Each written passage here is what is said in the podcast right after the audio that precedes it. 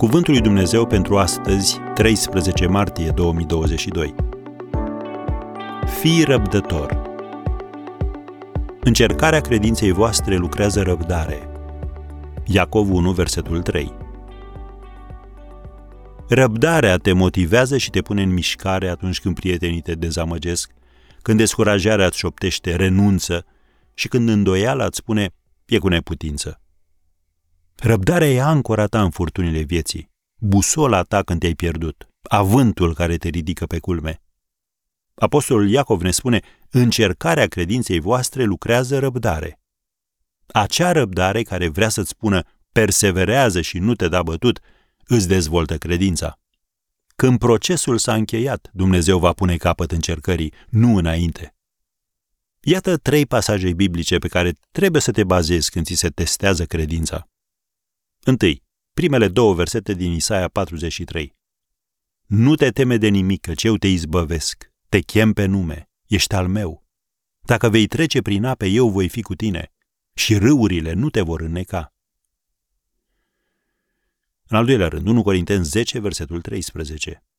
Dumnezeu care este credincios nu va îngădui să fiți ispitiți peste puterile voastre, ci împreună cu ispita a pregătit și mijlocul să ieșiți din ea ca să o puteți răbda și 2 Corinteni 6, primele 10 versete.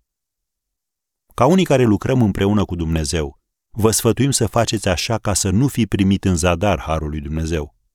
Căci El zice, la vremea potrivită te-am ascultat, în ziua mântuirii te-am ajutat. Iată că acum este vremea potrivită, iată că acum este ziua mântuirii.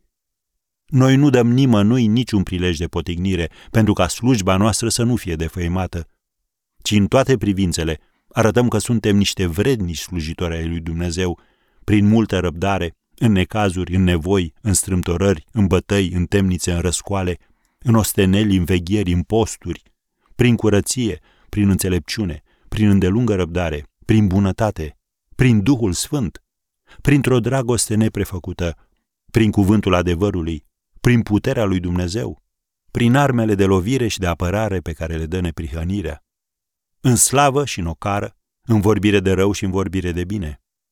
Suntem priviți ca niște înșelători cu toate că spunem adevărul, ca niște necunoscuți cu toate că suntem bine cunoscuți, ca unii care murim și iată că trăim, ca niște pedepsiți măcar că nu suntem omorâți, ca niște întristați și totdeauna suntem veseli, ca niște săraci și totuși îmbogățim pe mulți, ca neavând nimic și totuși stăpânind peste toate lucrurile – am încheiat citatul.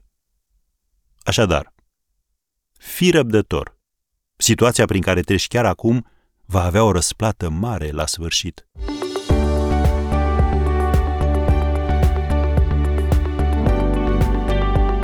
Ați ascultat Cuvântul lui Dumnezeu pentru astăzi, rubrica realizată în colaborare cu Fundația SER România.